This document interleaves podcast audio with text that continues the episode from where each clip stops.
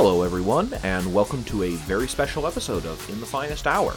I am your podcast host and debate moderator, Sean Morgan, sometimes known as Abuse Puppy, and I have with me, speaking for the offense, Shaylin Allen, our good podcast host. Shaylin, what are your bona fides? I am distinctly pro ally, and that is for a multitude of reasons we will reveal in a short while, but most of the reason is I've been playing with and without allies for a long time now, and I have some views. And standing for the opposite position, our evil podcast host, Joshua Death. Josh, tell us about your bona fides. My bona fides, sir. My bona fides are this. I will tell you all right now. By the time you have heard this argument and you've listened to the facts of this case, you will understand that allies have single handedly destroyed 40k. And I will prove this to you by the time. We'll ask the defendant not to impersonate Jonas Finch any more than absolutely necessary. As you may have guessed, this episode is going to be a little bit different from our normal run of the mill fare, as we're going to be hosting a sort of debate forum on the topic of allies and what their place in the game is. Shaylin will be speaking in favor of them, and Josh will be speaking against them. Uh, this doesn't necessarily. I object. yeah, it's, it's, I'm sure you do. That's why it's evil, folks. Right. This doesn't necessarily represent our personal views on the subject in a very deep degree, as I think all three of us have kind of mixed feelings on the subject, True story. as we, we understand that there are both positive negative implications.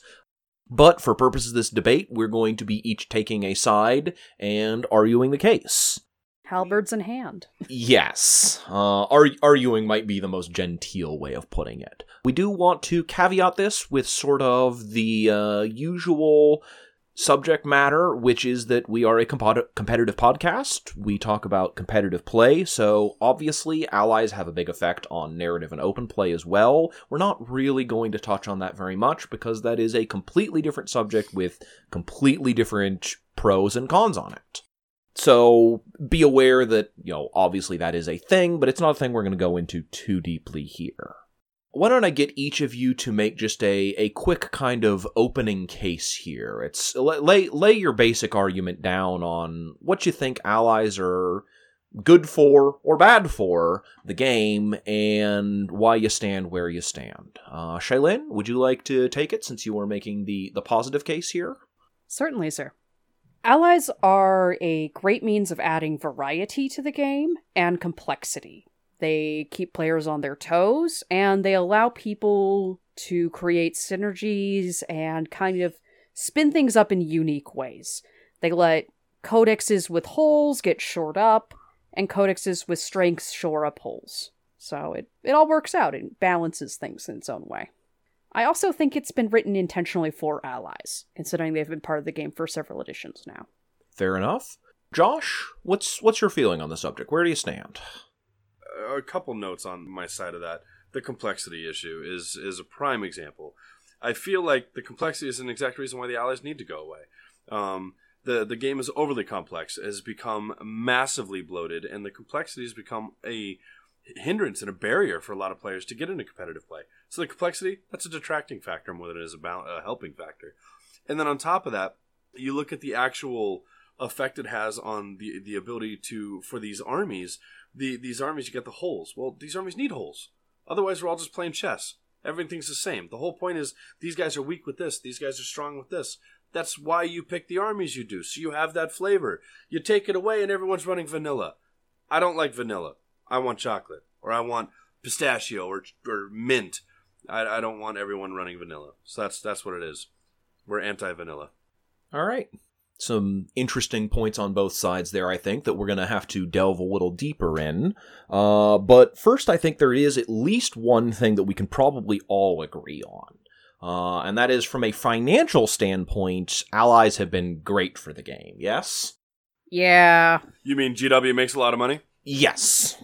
Yeah, yeah, okay, yeah, I'll agree on that. Yeah, it's pretty inarguable that allies have seen significant increases in GW sales. They've admittedly corresponded with a number of edition changes, but you you really can't swing a cat without finding a player who started an army because of an ally force. It's well, I'll just buy 500 points of this, and then they, you know, a year and a half later, they have a 3,000 point army and are looking to add a Titan to it. It was one time from GW's perspective, uh, allies are great, I'm sure, but we're talking more from the player perspective.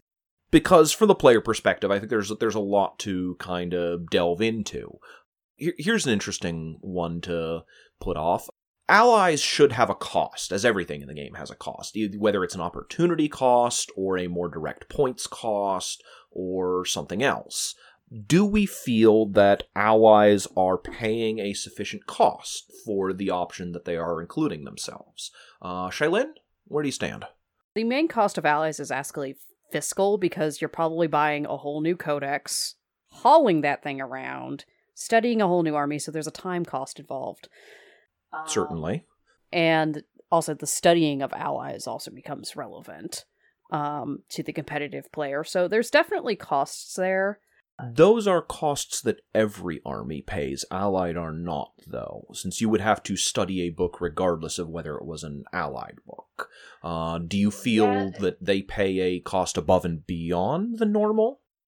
They do, in the sense of uh, assuming no allies, everyone had to at least study their book.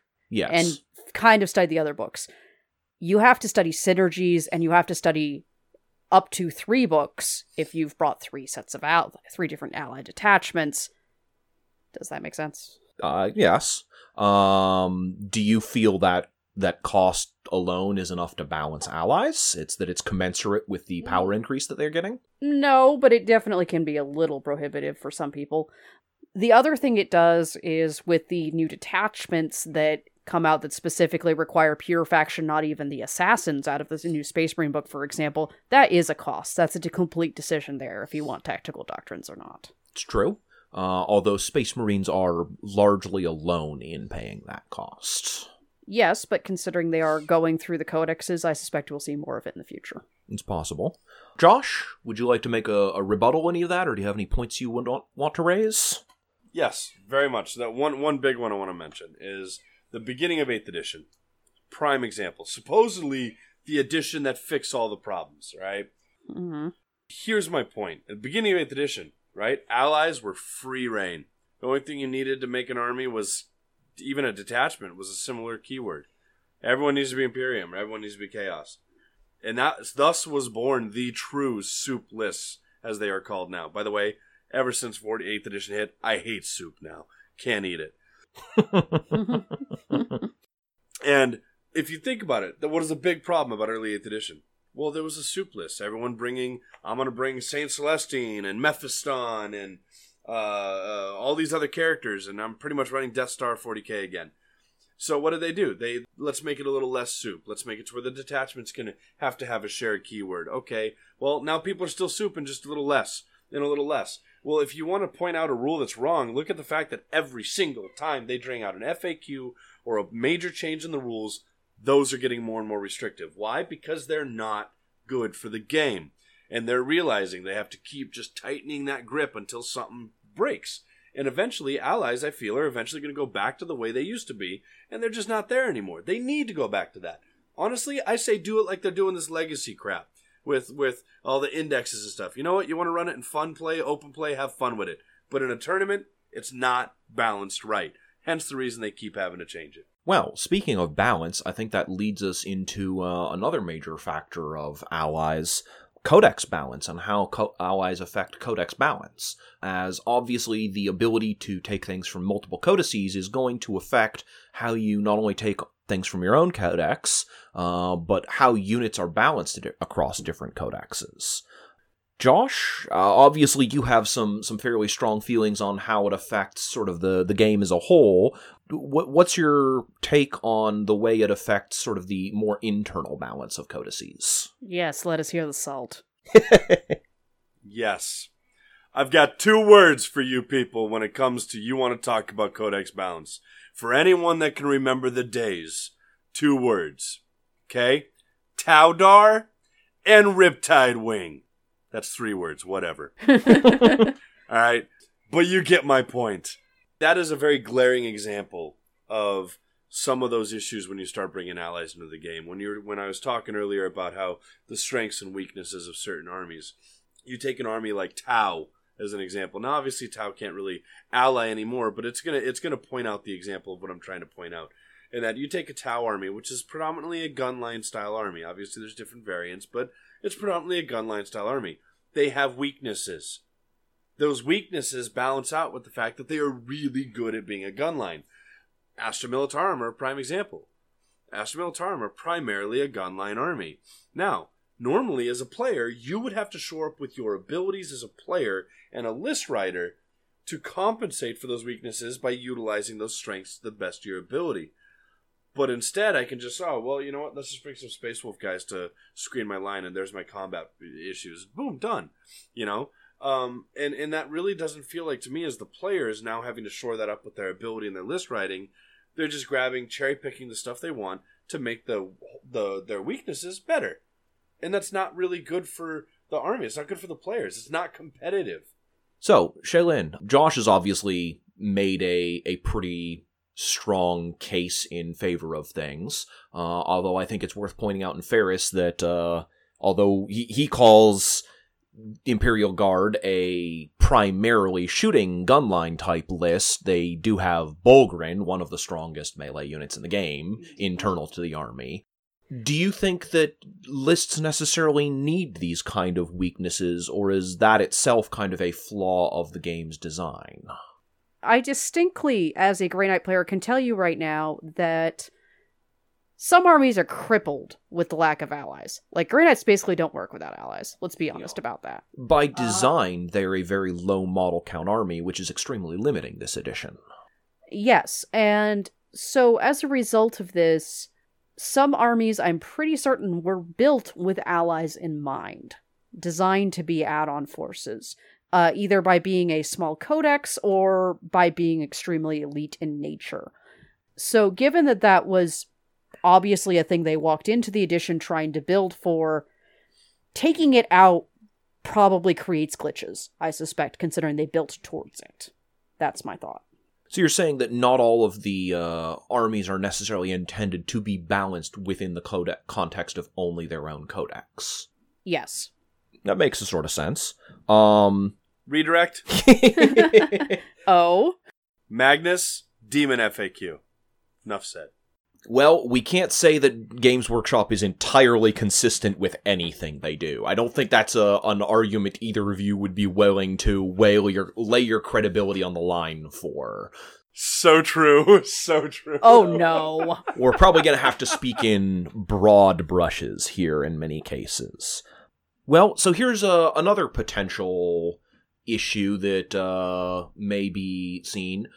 A lot of players will complain that, uh, kind of as Josh has mentioned, that if allies are allowed to take their place in the game, you will see players only cherry, cherry picking the very best of units. Mm-hmm. I will take Guard for its artillery, and then I will take Space Marines for their melee, and then I will take Custodes for their HQs, and I'm done. I don't need anything else because I took the absolute best things from a small handful of books. Do you feel this is necessarily something that people should be able to or do do in competitive play? Uh, is this a real problem or is it an imagined one? the problem is what it is. It's the state of play we have right now. So, as an autistic person, I'm going to tell you right now, it's what exists. So it's it's maybe a matter of players projecting a should onto what is. Yes. Interesting. Josh, how do you feel? Oh, I definitely say it should go away. I'm going to say the should. okay. When you're talking about what is or is not an underpowered unit with allies in the game, you can't even answer that question because how do I know what in my codex is subpar if I've never actually had the chance or been forced to put some of those other units on the table to compensate for some of those holes in my army? Because if I start looking at the numbers, oh, well, I'm just going to bring uh, Custodes. Why? Because Custode Shield Captains are amazing. And really and truly, I really don't need any other HQs. They're the badasses. They shoot, they fly, they fight, They're tough. What else do I need? And so, you know, as as a Imperial Guard player or an AdMech player or whatever, it's the if I'm going to default to the best option, I have no reason, no influence, no incentive to look at some of those other options. So I never really even get to see what else my codex can do. It's certainly a possibility, although, in fairness, we have seen a number of books that, even to this day, have not been fully explored, with Orks being maybe one of the best examples. Uh, Yeah. Even having no option to ally, there are still Ork builds that I think players have not taken full advantage of yet. Uh, so it may not be allies are what's holding people back. Creativity and following the flow. There's certainly a component of that. You're all sheep. oh, it, can can sheeple? Can you say sheeple for us? Sheeple. Sheeple. Excellent. There we go. Uh, now we're now we're going full internet. So the other, I think, major point that I have seen argued a number of times, and I'd like to get both your takes on, uh, underpowered codexes and allies. Uh, this is obviously a particular specialty of Shaylin's. Grey Knights. Yes. um, how do you feel allies affect these, quote, underpowered codexes? Uh, we're not going to go into the issue of how powerful they actually are and all of that sort of thing, but uh, how, how do you think they affect the power level of these books and their performance at tournaments? So I was about going from a 55% win rate to maybe a 10% win rate as a difference. Can't argue that. Fair? Do you want to expand on that a little bit, perhaps? Uh, basically, with the underpowered books, you can tell they're underpowered when Reese tells you that the unit is better than the unit from that book, Right. and uses the same example every time. Right. But uh, Reese aside, underpowered books basically nosedive pretty dang hard when you take away any support system they have, and it can be frustrating to play them. That makes uh, sense, especially because a lot of players will use sort of more mainline units to to shore up an underpowered book and you know cover some of the things that it can't do. Because Grey Knights does have things they're not terrible at. No, they have some of the literally best psychic defense in the game. That's fantastic, but they don't have any screens. Right. So if you can use that to sort of cover up what you can't do, then you can take advantage of the best features of your book. Yes. You you can make units shine in ways they couldn't before because they're properly supported because there isn't the internal support there, Hmm. even on a basic level in some of these books. So, Like adding bodies to the, the Grey Knight or Custodes army. yes. Just just like a little bit of bodies because it's really hard to find something cheap that sits in the backfield, though I did, but that's a different different story. Josh, would you like to give give us a hot take on this? Some of the some of the examples. I mean, obviously, Grey Knights is one we, we kind of joked about, but we talked about. You know, but there's other side of the aisle too. You know, you've got Death Guard as a prime example. Is like as a pure codex on its own, it's not really the greatest. But again, this goes back to as a player or or a a competitive player. If you are running to run this codex, it's got some major strengths in it. Just like the Grey Knights have some monster strengths in their book. But to get those strengths, you're paying the price of your taking the weaknesses. Instead, now you're I'm getting all the strengths and I don't have to have the weaknesses. Where's the balance in that? There is no balance in that. Because then you have the other side where you have certain armies out there that don't have that access. They don't have the access to be able to balance. So there, it, if I've got some armies that can cherry pick and some armies that can't, and I have some codexes that are inherently amazingly good in one category but bad in another, now, yes, are, they underpowered compared to some of these other armies right now? Yes, they are. But how much are they underpowered? Is it based off the fact that allies exist? That's an interesting point. Do you think that uh, were we to cut allies wholesale out of the game, uh, just remove them as an option entirely, do you think that an underpowered book such as Grey Knights would be able to stand head to head with books like Orks, Eldari, Space Marines, things like that? Hell no. I, I think there's good evidence that they would take a significant hit to their effectiveness. Do you do you feel that's true, Josh? This is one of those answers where I'll definitely give a yes and no. So, would they get a bump or a hit when going against some of the top tier mono armies? They would definitely take the hit. But what the trade off would be is example, when that your Grey Knight army happens to go up against this uh, Imperial Guard, AdMech, Custode mixed army, now it'd be one of those, either Custodes or AdMech or Imperial Guard.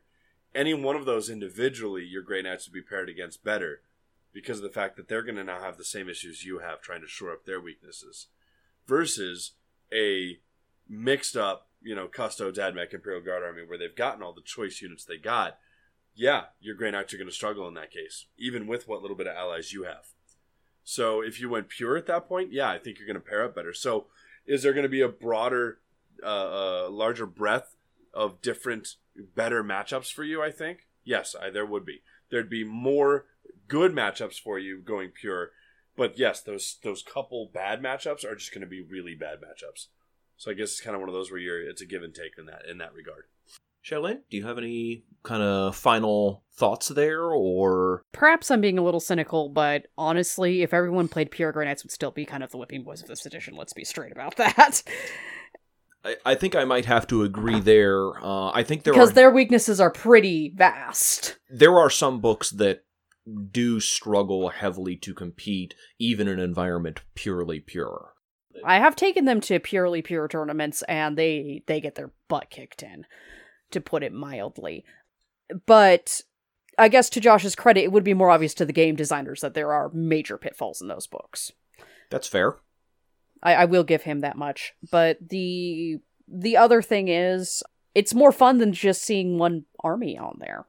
I mean, it's like, oh, cool, I can have these little ladies over here and these little guys over here, and I don't have to yell at somebody about all my conversions.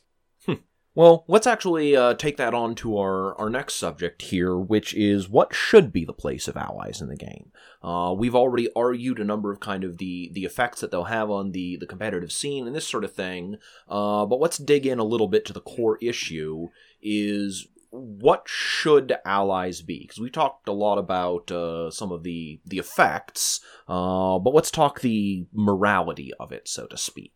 Um, you want to start this one out here?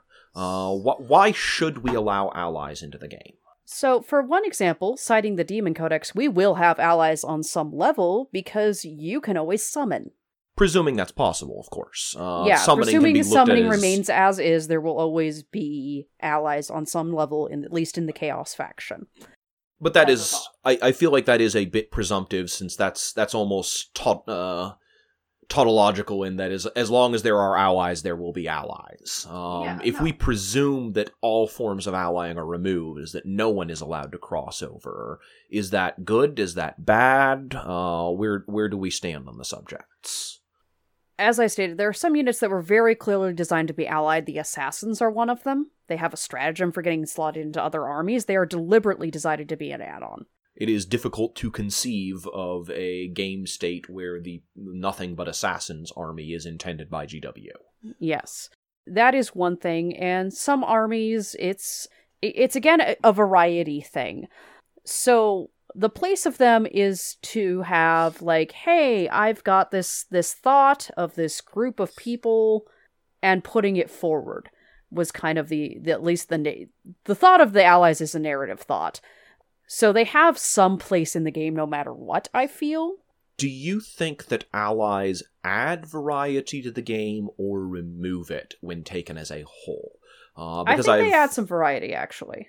I've I've seen the argument that they they remove variety because it incentivizes everyone to take the same loyal 32 Castellan etc but contrawise also that they add variety uh, in that they allow players to mix things up more Yes. So you you feel they come in why do you think that is I think that is because for a long time I didn't even want to bring allies or even consider looking at other factions or other models that weren't Grey Knights until I realized it was to my competitive advantage to do so. and do you feel that's that has improved you as a player as a whole then Yes. Okay. Josh, would you would you like to speak to the subject as well? Why do you do you think allies improve or remove variety in the game?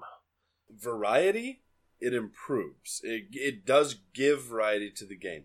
But with that variety, you cannot get without the complexity level that comes with it. Okay. And uh, so many people talked about the transition from 7th to 8th edition how the game was going to be so much more simple, so much more streamlined.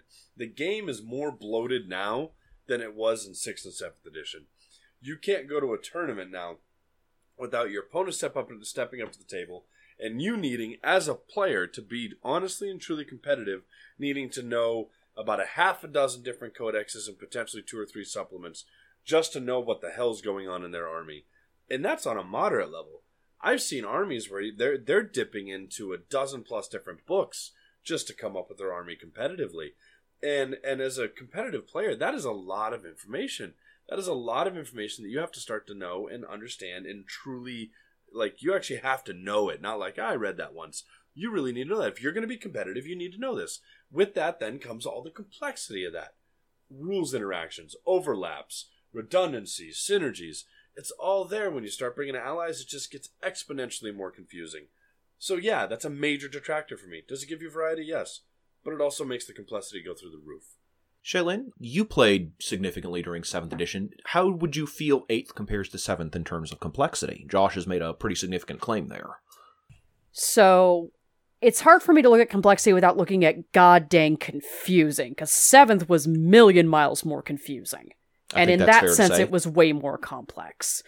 Um, also, because of the imbalance, there were less armies at the top. There was like three builds you had to memorize to go.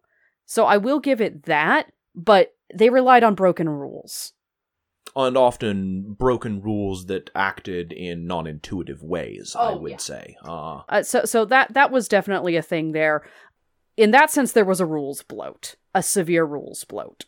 In seventh, the eighth does not have because the rules are relatively intuitive now. At least what it, what you think it does, it actually does, for the most part.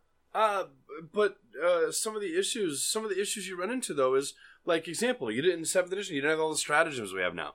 But now you, when you start bringing in allies, now you have the stratagems of okay, what stratagems can I can't use? Which stratagems can I use but only use on certain units? Which stratagems can I not use but can work on those units but not those units? Wait, which warlord traits can I take and they can only affect those guys but not those guys? Which relics am I extra allowed to take that only affect those guys but not these guys? Like that level of complexity is legitimately 100% there, especially now that you've got the the supplement books like the Vigilus books where now we've got the specialist attachments and more stratagems, more warlord traits, more relics, all intermixing in. It's it's it's like mind blowing. So, to that point, Josh, that's with all the supplements and stuff, those aren't going away. So, even if we don't have allies, you still have to read about 18 books to be competitive. Because you can mix up and synergize up with the supplements to crazy teas. it's well. true. None of the most of what you have uh, brought up, the warlord traits, the specialist attachments, etc., are not features of allies. They are features of individual books. Oh yes, you're right. They are features of it. What I'm saying though is allies, uh, they ramp that complexity of that as, a, as an opponent and a player like tenfold. If I know you're running Marines, and let's say you want to run the added the the Vigilus supplements or whatever, and you want some extra warlord traits or relics or whatever, then I know that you're running Marines. Ninety percent of what you have is going to affect Marines, which is your whole army, so it's not a big deal. But now, if you're running Imperial Guard and Custodes and AdMech, now I'm having to track, okay, wait, what's actually benefiting and what's not? Let's take a point of order here. How many cross faction abilities can you name? Let's take the example you just used, which is a Custodes AdMech Imperial Guard army. What abilities can be used cross cross faction in that army? Because I can only think of one. Summoning an assassin. Nope. Mm. That is not unique to any of those armies. The only cross faction ability I can think of in that army, and I am relatively well versed in, in most of those rules, is repairing vehicles with a tech marine. Yes. That's the only one I can think of that works cross faction. Guilliman has his auras that work cross faction. Not a part of any of those three factions, though. He said Space Marines. Well, then he named four factions. Well, I think this is a good point to take a break, give everyone a little bit of a rest, and maybe step back from things, as I know you both realize you were, One more for you. yes, right on the, the brink of ultimate victory, uh, and we will catch everyone in the second half of the episode as we continue the debates.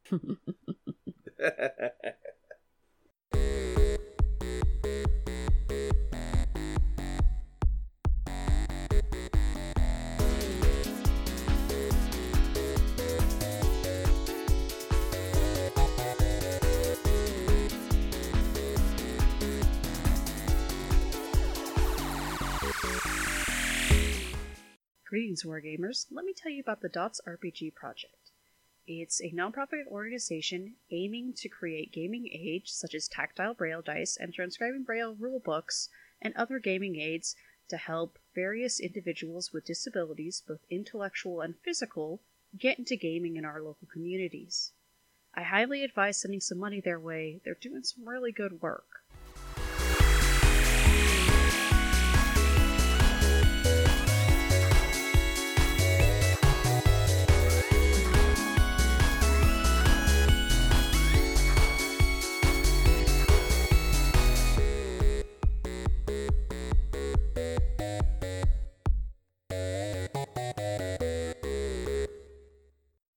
And we have returned with both our lawyers having consulted their legal briefs and also put on their legal briefs in preparation for this event. You're assuming I wear briefs. I specifically ordered you to as the judge of this court, so if you're not, I'm going to have to hold you in contempt. I mean, like, more contempt than I hold most people in. uh I, I'm I'm gonna throw a female symbol in your face, and you can go not talk about that. Women can wear briefs. I Not know lots this of time of women who month. wear briefs. That's- well, maybe maybe you're just not trying hard enough. Does it count if I just wore them briefly? Briefs briefly is twice as brief as briefs. Well, that was a brief statement. Let's get into the the next big uh, issue that I think we have to tackle here, which is books which don't get to ally, because there are a significant number of them in the the game as well. Josh, would would you like to start us off on this one? How do you feel that books that don't get to ally sort of relate to this whole thing?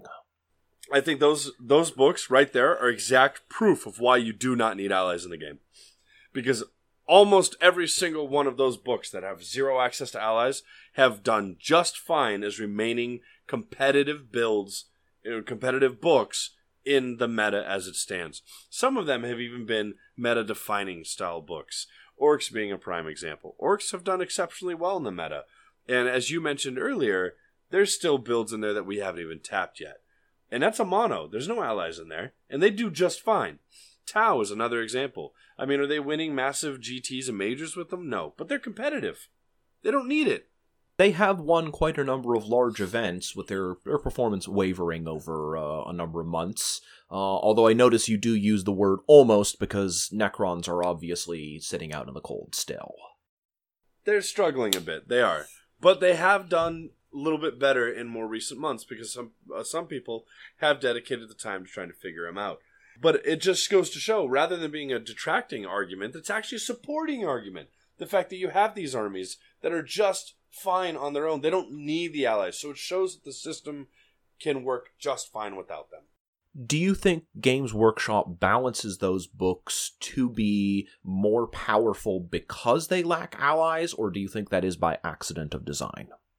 I do not think it was an accident. No, I think to uh, in support of what Shay had mentioned earlier, that GW, yes, they have designed this concept and this edition around the mentality of the the allies are there. So they built these other codexes to be able to compensate for the fact that obviously they do not have access to the same pool that some of the other factions do. Shaylin, how would you respond to that? Well, he just agreed with me, so that's a good start. yes, uh, although he agreed with you in support of his own point, which is maybe not what you, quite exactly what you want. Are these books balanced with allies in mind? And if so, does their lack of access to allies say anything useful about the game? They were obviously built with uh with the knowledge at the start of the edition that they wouldn't have keyword overlap. Mhm. I do agree with that. I do agree that it does demonstrate that it is possible to build mono and be successful. I- in the sense of codex design, GW is capable, but I will also point out that there are plenty of factions that you give them no allies, they fall over. So it's it's obvious that that was their intention, and they did fulfill it. Uh, I don't feel that they lose out because that was the intention at creation. Do you think that necessarily makes that design superior to the uh, ally centric model, we'll say? I think it is a little odd that they don't get any ally access. I I, I actually do agree with Josh. It does strike me as odd. From Hmm. at least autistically, this annoys the crap out of me. it does mean there is some potential to create allies for those factions as a place to add models later if they wished to. Yes, a lot of people have discussed the idea as it relates to Tau. Because uh, they certainly gave Tyranids allies out of the blue. Tyranids now have two True. forms of allies, and they were like anti ally even in 6th and 7th. Yes. So there is a lot of potential there. I can see new factions coming into the game to support those books. It's an interesting idea, is the the idea of bringing some more new because GW has will, demonstrated a lot of willingness to create new factions in seventh and eighth edition. Yes, uh, as we've obviously seen. Ynnari. Yeah, you know, Ynnari, but also Genestealer cults, AdMech, Custodes. uh, Custodes. These are all relatively newcomers to the, the playing field, so it's not implausible that we do see additional factions added to the game that would allow allying for the non-ally codexes. Yeah, it's it's a place to grow. That's an interesting thought. Let's go ahead and dig in on the subject that Josh has hit on a couple of times already, and I think deserves maybe a, a little bit deeper talk, which is game complexity. Uh, Josh Josh has made the contention that allies add significantly to the complexity of the game in a way that detracts from it. Um, Shaylin, would you like to make a point there? I would like to say it adds a certain kind of thrill and fun, at least for me. Uh, I enjoy keeping track of 18 different things at once, but I'm an absolute weirdo in that regard, so I can see why that's annoying for people. Well, perhaps not as weird as you might think, because, I mean, all of us enjoy learning and uh, attempting to improve our skills. That's why we're competitive players. Yes. So, in that regard, uh, it is delightful to kind of see how something will spin something else in a completely different direction. I mean, I have a lot of fun list building, switching out my allies and such.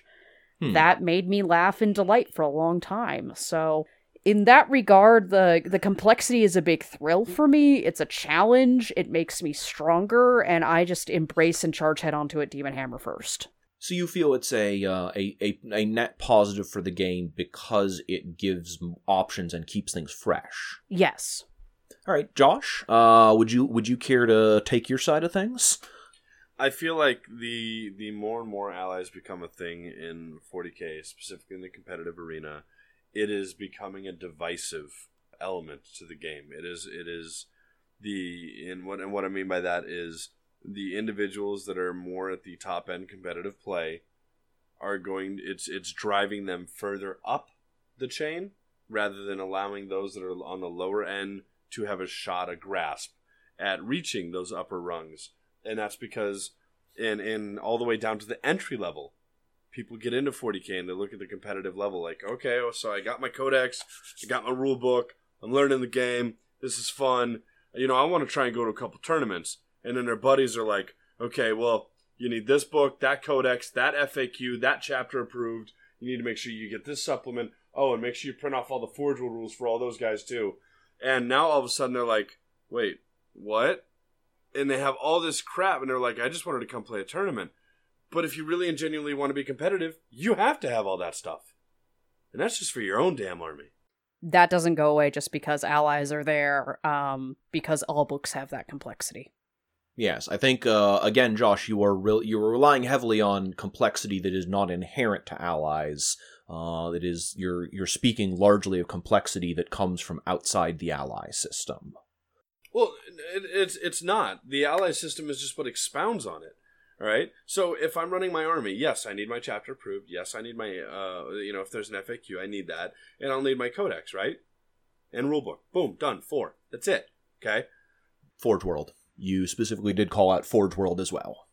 Forge World, yes, you're right. I apologize. I apologize. Forge World as well. So I've got five different aspects that I will need to make sure I study for my army, my codex, my my faction. Okay, but if we bring allies in, those five are now an exponential value because now if I add one other codex, it's five more things for that codex. If I add another codex, it's five more things for that codex. See what I'm saying? It, it's an exponential growth now based on this it, it's a multiplier it's a scaled multiplier every ally I add in is just adding that many more things just for that ally that's that's kind of what i'm meaning is it's not just that i'm needing all this for my codex now. I'm needing it for this allied in this allied in this allied in. I need all of those things for each of those allies and that's a lot of crap. That's a lot. I do admit the books get heavy after a minute. Now, fortunately, there is uh, digital devices for those who enjoy that sort of thing. I certainly, when I switched over from having six books to a tablet, that uh, made my tournament preparation a hell of a lot easier. Help my back. I'm a masochist that enjoys hauling around physical weight. Apparently, uh, but of course, that's a choice rather than a uh, a requirement. Let's talk a little bit about in terms of history, uh, because allies have actually had a very interesting history through the game. Uh, for those who didn't know, allies have were part of the original game, uh, dating all the way back to the Rogue Trader and Second Edition eras. Uh, you could take allied forces as they fell under a a particular definition of units is they they divvied up units very differently than force org slots didn't exist but they then went absent for a number of editions through the game um, not really returning until 6th edition came about do you feel that this sort of on again off again system of allies prompts us to look one way or the other So I'll start here, and I am going to put a big caveat on this myself personally. I have basically only played 6th, 7th, and 8th. I have never not seen allies on the table. it's true That has never not been an army consideration for me. It's all I kind of know in my competitive 40k experience, outside of times in which I've limited myself for whatever reason to not having allies. hmm So in that regard, they they've been part of the game for better part of five years now, and there are a lot of people that have been coming into the game in eighth edition, especially that that's all they know. Yeah, uh, because sixth edition, I'm trying to remember exactly when that actually dropped, but that was nearly ten years ago. It was like 2013 ish because that was like the year I that that was like right around when I graduated from college. Yeah, so I think I think about eight and a half years at this point. Yeah. Right, when I uh. I played one weekend of fifth, and then six dropped the next week. Yes, so they've they've obviously been part of the game continuously for a significant period of time. Uh, but of course, there was a significant, quite a large chunk of time through third, fourth, and fifths where they they weren't part of the game. Uh, Josh, would you care to comment there? So I'm actually going to defer this over to uh, a good friend of mine, old man Josh. Uh, he's he's going to take this one. All right. Is, are you sure that's okay? It's with the way his bones are. I don't know if that's. Can he handle it? Uh, let's call it Game of Viagra. He'll be good at least four hours. Oh, Oh, that's that's different than I was thinking. But all right, all right. Uh, why don't why don't we let old man Josh take the table? So back in my day, when you had to put your blood, sweat, and tears into your models, and I mean real blood. You had to use the metal lead, and it made you bleed just holding on to them. You had to squeeze it so hard your knuckles went white. That was the real days when you had to play this game. Yeah. Yeah, they didn't have none of this ally crap these sissies use now. Mm-mm, nah, we had to do it the hard way. You wanted to run Sisters of Battle, you put all them battle nuns on the table and you did it right. We didn't have none of this. I'm gonna bring in some pointy eared elves and some suit wearing fish folk and commies. Nah, we did it right. All right. They didn't do it the way you young whippersnappers. Now I want to bring guns. You get guns. I want to bring swords. You get swords. No, you want swords? You ain't got no guns. That's how we did it. That's how it was made to be. That's how it should be done. Enough said. And you had to walk uphill both ways to the game store. I bet. In the snow. Oh wow! Yeah, you you guys had invented snow back then, huh? I gotta go get my dentures. I'll be back. All right. Well, yeah. So that was uh that was old man Josh. Uh, I think he made some fine points. He he, he really kind of just uh, said all that needed to be said on that one. I, I I will contest that sissies play elegantly and don't get themselves into competitive drama trouble. That's very possible. Uh, I'll also note that uh, for those of you who have kind of looked back over the past few years and compared these editions to previous editions, I think most people would argue that the better editions of the game have been the more recent ones. Yes. Sadly, I have to confer concur with that. Sadly, yes, I I, I can't argue against that. The game. I, I- and I've said it many, many, many times. Uh, in all honesty, in, in all truth, Eighth Edition has been the best state of the game for both competitive and non-competitive 40k that I have ever seen. that's actually a pretty good t- chance for us to move into our closing statements here. So, we're going to give each of you a chance to make a final summary of your arguments, uh, your pluses and minuses, and why you think your, your case is in the right. We're going to go ahead and start with Shaylin. You have five minutes. Oh, that's not crushing at all. Um, let's begin. To start with, Allies add in some variety and freshness and complexity. There is obviously intent to create some more potential factions and variety in the game, such as Genestealer Cult coming in and giving Tyranids some love. Uh, as far as the allies are concerned, it also basically takes armies that have some pretty serious flaws and lets them even be on the table and successful and uh, can create shore ups and interest in that regard and not just visual interest and narrative interest as well because those are parts of the interest Certainly. and even competitive players do like having that narrative aspect available like i have this fluffy inquisition army Eee! I, I do think they are part of the game they were intended to be part of the game and if we're playing as intended we should be using them All right. Uh, Josh, I believe it is your chance to take the stand. All right. Why should we not have allies? I'm going to caveat this entire argument with I do not feel allies as a rule need to go away completely. As Shaylin mentioned, they are part of the game. They were written as an intent into the game. I will concede that point. I will, however, caveat that with they do not belong in competitive play. That is the point I'm trying to make. No different than bite captains no longer belong in competitive play, or uh, dreadnoughts with uh, double autocannons on each arm belong in competitive play. Um, there's various aspects that GW has accepted and acknowledged that while are part of the game, do give variety and spice and life to the game, do not balance well to the competitive aspect of the game. And I feel allies is one of those rules. If, example, someone wants to run Inquisition and the uh, uh, whatever the something Lucidian Star Striders in their army, Hmm. you know what? Let's keep that in the legacy car- category, the legend category. You know, yeah, you can run them in narrative events and open play events and all that stuff, but in the competitive arena, no, they don't belong there. And it's very easy if you want to have those armies that are going to be armies that are designed for being a competitive army. Like example, you know, we mentioned Knights earlier. They're a little on the low end. Okay, then instead of having 18 different factions that you could bring in with Grey Knights, why don't they just put a little bit of effort into, okay, let's make Grey Knights a good mono faction? There's probably a what, small handful of codexes that really struggle in the mono category that could probably take a little bit of love and totally be in that realm and totally playable in a competitive setting. And it would take far less effort from Games Workshop's point of view to make those uh, codexes playable in a competitive setting and then allow the rest of the game, all the extra stuff, all the other stuff, to be exactly that. They're still part of the game, but they're not for that true competitive edge. And I feel that at that point, you're still getting your everyone gets their cake, everyone gets to eat it, but you're not overcomplicating the entire concept of competitive play. All right. Well, some strong arguments on both sides there.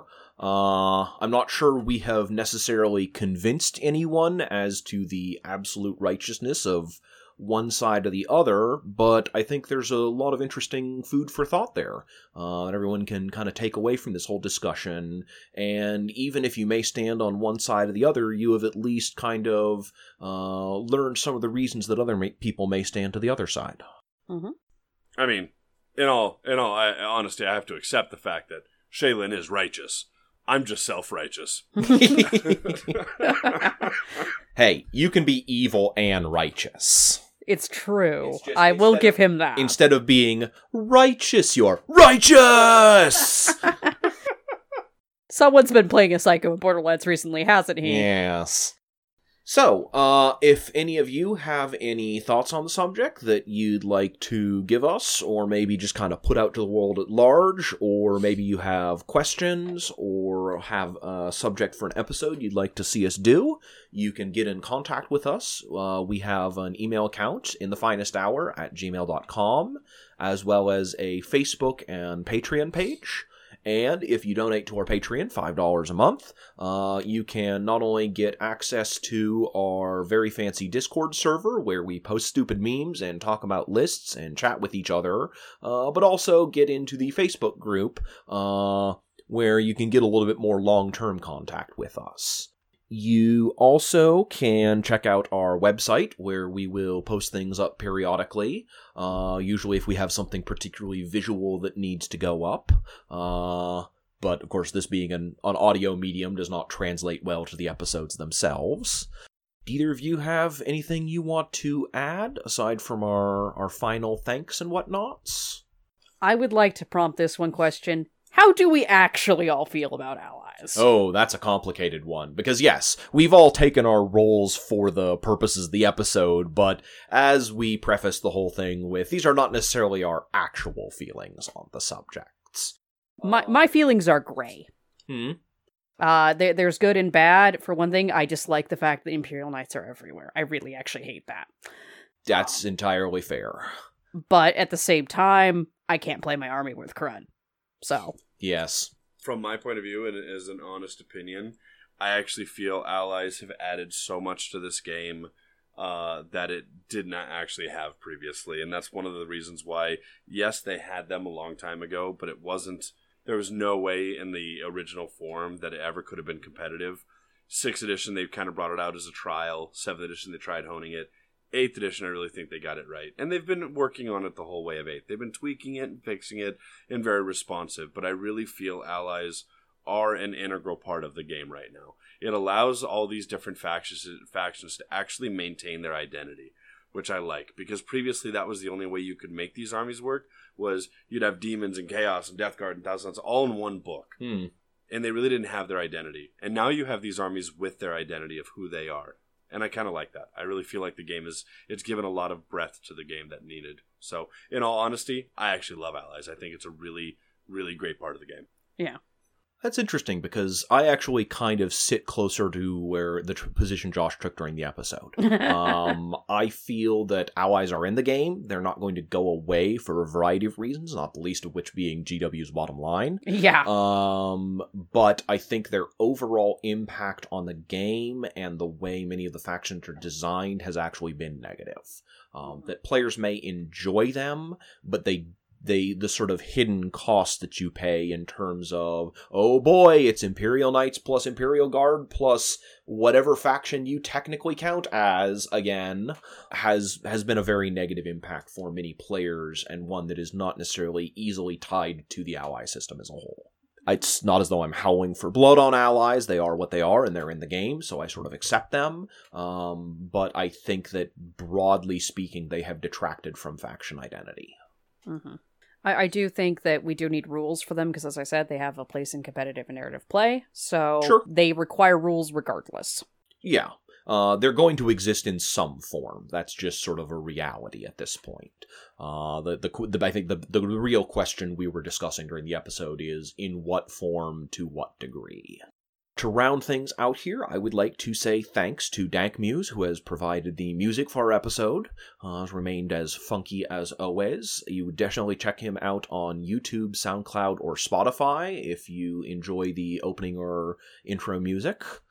I'd like to thank Rylan Woodrow for doing our amazing art and Stephanie Sherman for doing our t shirts. I would definitely like to offer up anyone that would like to advertise or have a uh, opportunity to to have their business or event represented by us. Please feel free to reach out to us at uh, either our email at inthefinesthour at gmail.com or our Facebook group or our Patreon. Don't hesitate to reach out. All right, I think that wraps up everything for this episode. Next episode, we're going to have kind of a, a short little thing, given our new format, but we're going to talk about a specific unit from Josh's list that he ran at the London GT Invitational, uh, the Hunter, which has gained quite a bit of infamy with players, apparently. Well, it's here by popular demand. Like, how many people asked you? Uh, that weekend alone, over 30. There you go. Popular Yeah. demand. Uh, for all for all of you who want to know about the hunter and how it works, we're going to have kind of a short mini format episode where Josh will talk about that and why he included it in his list and what he thinks it does. So, until next time, I have been Sean Morgan. Shaylin Allen. And Joshua Depp. Thanks for listening. Wow.